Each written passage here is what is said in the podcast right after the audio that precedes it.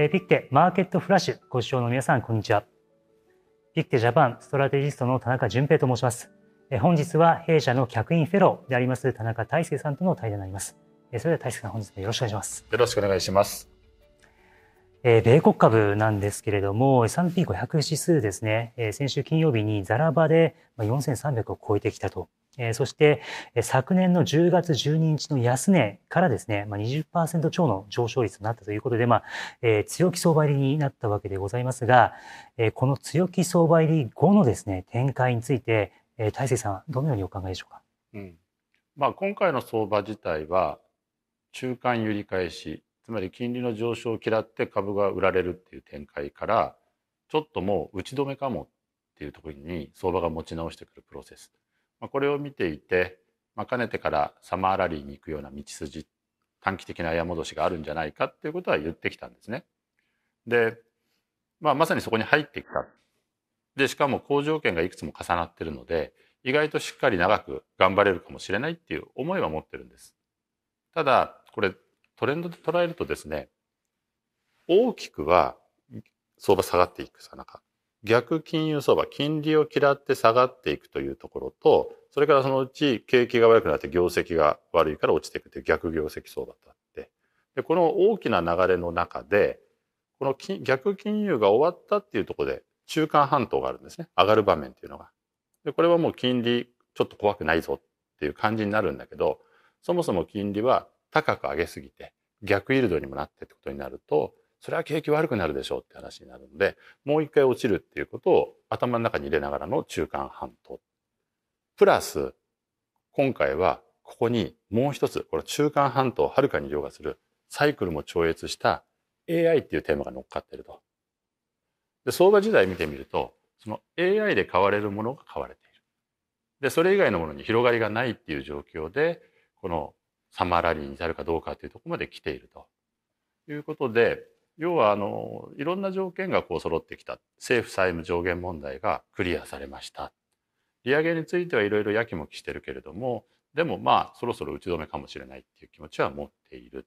で意外と景気は底堅いしすぐさま悪くなっていく風でもない。金融不安で、えー、一時もう今にも景気もすぐ悪くなるんじゃないかって言ったけどもしばらく猶予期間がありそうだ、まあ、こうなってくるとその牽引役である AI と別に裾野をもう少し広くしていいんじゃないか。AI の次は何か。あるいは AI に準ずる何か銘柄は何なのかっていうことの物色も始まるので、それが、えー、6月 FOMC も過ぎたあたりから夏にかけて、えー、もう一相場作れるんじゃないのかなっていう、そういう期待は持ってるんです。でもその先って話になると、先ほど来申し上げている、やっぱりどっかで景気が悪くなるんじゃないかっていうことについて、目は離しちゃいけないんですよね。今ですね、ちょうど、えー、昨年、えー、FRB が利上げを開始してからですね、えー、この S&P500 指数、パフォーマンスを計測すると、ほぼ横ばいなんですね。まあ、これだけ短期間で5%の利上げを行ったにもかかわらず、S&P500 指数が横ばいということで、これあたかもですね、金融政策を無視したかのようなまあ相場付きになっているわけですけれども、これ決して、え警戒を緩めてはいけないということなんですかね。そうですね。まあ、その SP500 をそこまで持ち上げてる力も何っていうと10銘柄ぐらいですよね。だからほとんど AI に絡むところ。で要は何か買いたいんだけれども迂闊に手を出せない。その時に AI っていうテーマがあってでなおかつそこに関わっている企業というのがものすごく少なくて巨大であると。特に GAFAM って言われてるところなんかは AI これどうやってマネタイズされるのか分かんないけどプラットフォーマーとしてこれだけ基盤持っているガファムだったらさすがにマネタイズできるよねっていうそういう買い方ですよね。で NVIDIA 半導体ももう突出してこの生成 AI 以降の半導体においてものすごい強みがあると。だからそこにものすごくお金が集中している。でもともとが巨大な企業なので受け入れる金額も大きいですからそのこと自体が SP500 にしろナスダックにしろ指数は上がってる。でもそれ除いてしまうと上がってないじゃないとかあるいは下がってるじゃないって話にもなってくるわけですから、まあ、その点で今のところ広がりはない。だからこの先導役が他に波及するのかどうかっていうことも一つのポイントなんですよね。でこの先導役っていうのが上がることによって他を下げるっていう効果もあるのがこの AI ですよね。つまり勝ち組負け組がはっきりするんじゃないか。半導体もここが上がってるって言った時にでも2番手3番手 NVIDIA の次に来るこの分野はなどの企業なの？って言ったら買いですけれどもついてこれないよね？って言ったらとりあえず今半導体需給悪いから売りでしょ？っていう話にもなってくる。まあ、この辺の兼ね合いがですね現状においてはちょっとパズルになっていて難しいっていうところがありますよね。あと日本株ですけれども、まあ、日本株はですね、これ AI とはまた関係ない、えー、ところでまあ物色されていると思うんですけども、まあ、改めてですね、日本株について今どうお考えですか、ね、うん、日本株もあの巡り合わせがものすごく良かったっていうことは思うんですね。で、もともと私はアメリカ株のミラーで動いてるっていう部分と、そこにドル円を加味して考えると、大体日本株は8割9割説明できる。だからそこをまず見てこればいいっていうことだったんですね。ただその中でアメリカ株がちょっともたついている。で、アメリカ株が上がるから日本株上がるんじゃなくて、アメリカ株がもたついていて、で、ちょっとアメリカ株が相対的に割高だから、世界の他に割安なものないのって言ってこう物色していくっていう、この流れある時に比較的日本が選ばれやすいっていうのはあるんですよね。だからまずその巡り合わせが一つあった。それから3月にアメリカで金融危機があって、ものすごく売り込まれた。で、日本株が円高も来てこれダメだろうって言って、投機筋も含めて相当売ったんですよね。だけどもこれが一服して4月、あとりあえず金融危機乗り越えたかもっていうところで巻き戻して買われたわけです。だから怒涛の売りが3月にあって、怒涛の買いが4月にあって、で、どんな形で上がってればなんか日本見直されてんじゃないのって話には必ずなりますよね。で、折しもそこにバフェット氏が来て、日本株は素晴らしいってことを言ってくれる。だからそういうことがこう巡り巡って外国人がなんとなく日本株を見直そうという機運にもなってきて、買ってきて3万円超えた。日経平均3万円超えるとこれテクニカルにいっぱいポジションがあるので、そこをクリアしたことでもう一段トリガーで弾みがついた。で、こうなってくると、外国人の多くは日本株を過小保有できているので、彼らの中に、あら、買っておけなかったっていう気持ちがものすごく出てきますよね。まあ、こういうものが相まって上がってきている。で、まあ、その間日本国内では、日本すごい、あそこがすごい、収益すごい、景気いいって言って、日本来産みたいな話がどんどんどんどん出てくるんですけど、その割に日本勢売ってんですよね。外国人が買ってる時に売り向かってると。だからそういう意味で言うとですねあの言われてることとそれから実際に起こっていることっていうのはやっぱり分けてみる必要があるというふうには思ってます。で決して今悪いわけじゃなくてアメリカ株ももう一段上がろうかっていうところに来ている。で、えー、その背景にアメリカでやっぱり景気もいいし金利も上がるかもしれないけどって言いながら中間半島に入っているので金利が高ければドル円も高めになっている。そのサポートもあって日本株はしっかりしている。まあ、ここに短期相場としてまず入っていこう。で、これをうまくしてこの短期から中期に伸ばせるんだったら、そこの見読みは取りたいし、アメリカが逆業績に陥って、ああ、ダメだって言ったらさっと引かなきゃいけないしっていう、こういう目線で臨むのが今の相場かなというふうには思っています。金融政策面ではどうですかね。日銀というのは相変わらずですね、まあ、大規模な金融緩和を行っているという中で、まあ、FRB はですね、まあ、金融引き締めを行っていると。この金融政策のですね、この真逆の方向性、こういったところも、えー、株式に影響を及ぼしているんじゃないかなと思うんですが、この点はいかがでしょう？そうですね。一つにはやっぱりドル円相場に影響があって、アメリカではまだ金利が上がるかもしれない。じゃあドル買い。日本はどうかって言ったら、超金融緩和をしばらく維持するし、簡単には変えそうもないっていう、そこには来てるんですよね。ただ、やっぱり留意しておいてきたいのは、あの、日本側からするともしアメリカの景気が悪くなった場合に日本が先んじて金融引き締めに転じていたらそんな勇み足をするからこんなひどいことになったってなりかねないのでそこはやっぱり慎重に見極めていかなければいけない。ただでさえ歴史的な大金融緩和をしたのにちょっとした動きだけでマーケットはもうなんか大転換が起こったようなそういう印象を持ってしまいますよね。だから上田日銀というのはそこは慎重に進めていく。で、えー、一方でそうは言ってもこれまでやってきた金融緩和やりすぎなんだろうやってもあまり効果がないし副作用が大きくなってんじゃないかっていうところについては見直していくっていう方向性をはっきりさせてるわけですよね。ですから日本株が高い景気がいいアメリカもなんかしっかりしてるしドル円もそのアメリカの金利動向を見ながら高いままだと言った場合にとりあえず YCC の見直しをしとこうかとかこういうふうなところに向かっていく可能性はもちろんあるわけですよね。だからそういうところをマーケットがどのぐらい深刻に受け止めるのかっていうことでねテクニカルな話であんまり関係ないよって言えば関係ないんだけども昨年の12月にちょっと見直しをした時に為替がドル円が一気に7円も動いてしまうっていう事態にもなりましたので、まあ、そういうふうにある程度相場が進んで株も買ってるドル円も買ってるっていうポジションの状況の時にふっとそういうことを出されると頭コツンと叩いたぐらいのことでもずるずるずるっと落ちかねないっていうことがありますので、まあ、そういうことを気をつけながら今の試合に乗っているということなんだあと、投資家心理はいかがでしょうか？あの、日本株については、えっ、ー、と、国内の投資家は、あ売り越し、一方で海外の投資家は、まあ、買い越しているということで、まあ、ここに、まあ、差はあるわけですけれども、えー、米国株につきましては、まあ、全般的にですね、もう強気に傾いているというような状況でございます。えー、このように、まあ、強気に一気に傾いた後ですね、えー、待ち構えているものというのは、えー、どういったものでしょうかね？まあ、これあの、相場心理っていうのは、割と足元目先1日2日しか見てないっていうところがあるんですよね。あの値動きが激しい時とそれから大きなイベントがある時にはそこだけに目がいってしまってほんのその先1週間でも見てないっていうことがよく起こるっていうことですよね。でアメリカの場合ですねポジションを見てみると先ほど申し上げたようにごく一部の銘柄の上昇だけに限られていて多くのその他の銘柄を持っている人たちは報われてないつまり買い損なってるっていう気持ちがものすごく強くあるんですね。で一番買ってきた人たちというのはクオンツ系が多くってで要は相場が上がるんだから自然と買い増してますよみたいなところが結果的には儲かってるっていう状況がある。そうすると何かの判断で動こうかっていう人たちがそこで買い損なってるので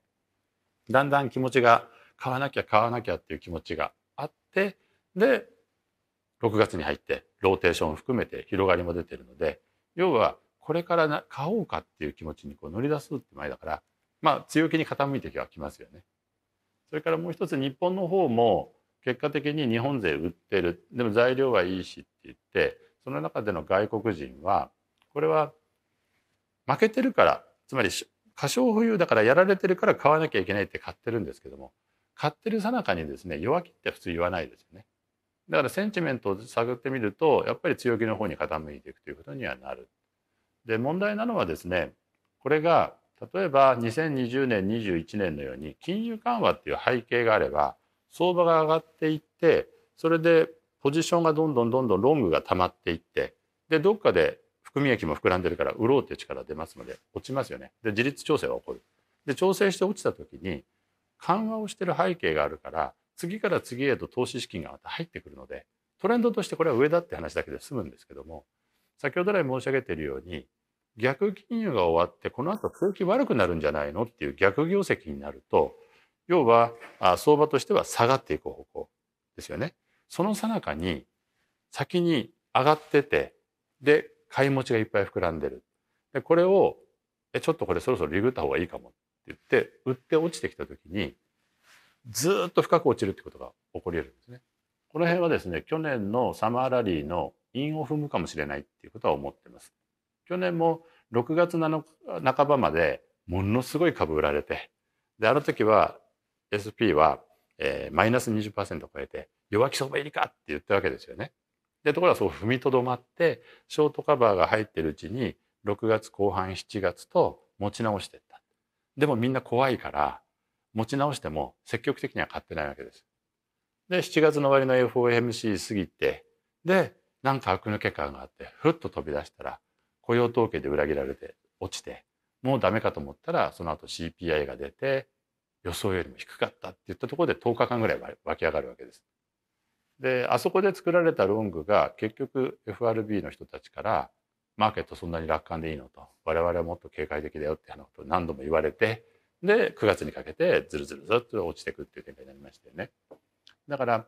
あのここで楽観的になるとどうしても皆さん強気になるし弱気派が負けたそれから相場の最悪期は過ぎた、まあ、いろんなこういう議論になりやすくなってくるんですけども私はここでロングが溜まってしまった後にその揺り返しが来てでここに景気悪化とかの話が加わるととてつもなく厳しい話になってきかねない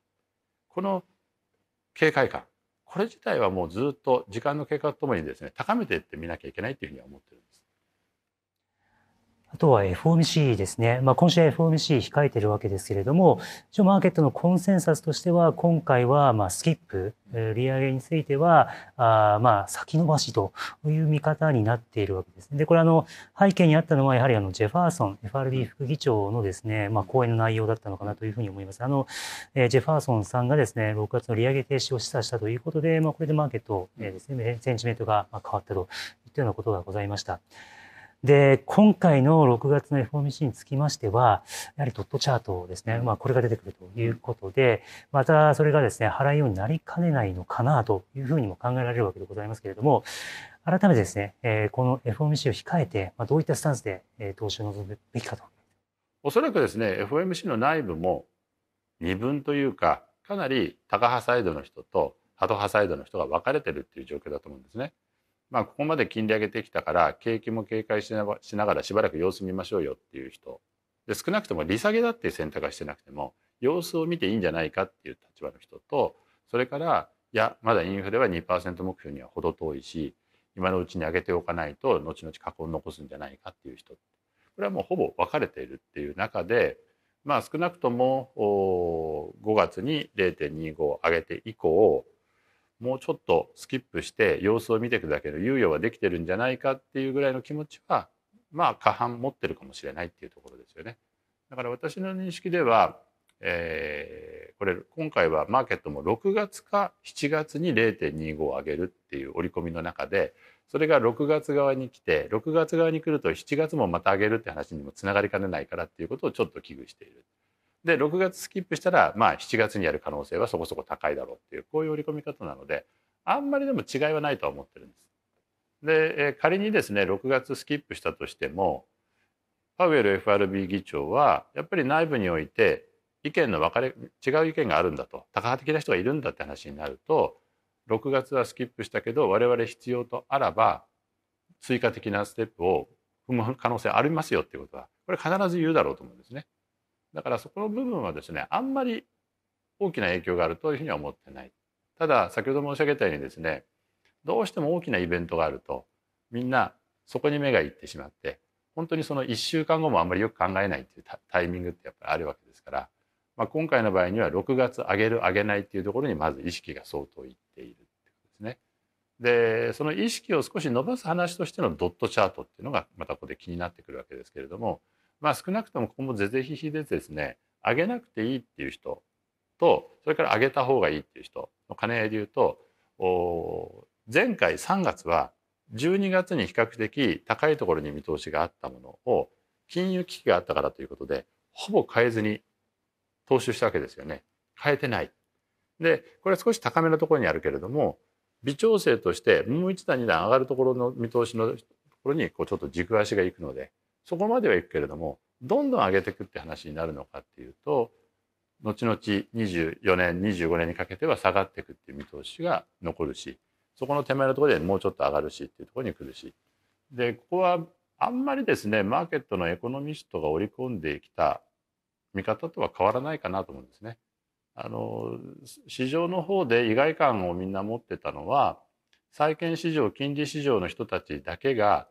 随分早くから金利が下がるっていうことを織り込んでたので、マーケットはもう年内金利低下、織り込んでる、織り込んでる、織り込んでるってずっと言い続けたんですけど、あれ自体はポジションを持ってる人たちが、ひょっとして景気が悪くなったら、金利急低下するから、それに対して備えをしとかなきゃっていうことの表れとして、何らかの取引をしたり、ヘッジしたりしてれば、その分、先々がこう下がりますよね。だから、一般的な見方とそれから債券市場で何かしておかなければっていうところの金のギャップがあった。これが FOMC 一回減るごとにああでもここで下げなかったらまた次も下げないし上げる可能性だってあるんだって言ってる中で戻ってきて徐々に近づいているっていうところまでなので。まあ今のところは金利がこの後下がる。あるいはもう一段上がる。ここら辺は相当な揺らぎがあって。で強い見通しでどっちだってことを言える場面ではもとないっていうふうに思います。ありがとうございます。えー、それではそろそろお時間になりましたので、最後にですね、えー、投資家の皆様にですね、メッセージございましたらお願いいたします。うん、まあ、今日も申し上げた通りでですね、あの相場が大きく動いてるっていうとついつい目の前の値動きの方に意識がいってしまってで本来今我々どういうところにいるんだっていうことの見方というのが飛んでしまうんですよねなくなってしまう。だからその点で強気相場になったとかいろいろこう言った場合にでも環境って何が変わってんの？この強気相場って持続できるの？って話になった時にやっぱり行き着く先は今後は景気がどうなるんだってところになるんですね。景気が悪化するんだったら金利は上がらないし下がっていくっていう方向になるし株も逆業績になる。その時に景気が比較的浅いといえば株の調整も浅くて済むしでも深いって言えば相当落ち込むしでここは正直言って、えー、決め打ちできる話じゃないんです。まあ何かにつけてですね強気相場になったこれで SP500 が4200超えたからゾーンそこのゾーン超えてもっといけるんだそれはそうなテクニカルにはそういう話になるんですけれどもでも今申し上げたように価格だけではなくてその周りの環境をちゃんと見なきゃいけない。それはもうあの昨年のサマーラリーで経験していることなんですよね。同じ鉄を踏まないように、えー、まあ私は心配性だからっていう面もありますけれどもでもそういう目で見ていく場面であるということを最後に確認しておきたいと思います。ありがとうございます。えそれでは以上をもちまして本日のピックでマーケットフラッシュ、え終了とさせていただきたいと思います。え最後までご視聴いただきまして誠にありがとうございました。えどうぞ今後ともビッグジャパンよろしくお願いいたします。えそれでは大輔本日もありがとうございました。ありがとうございました。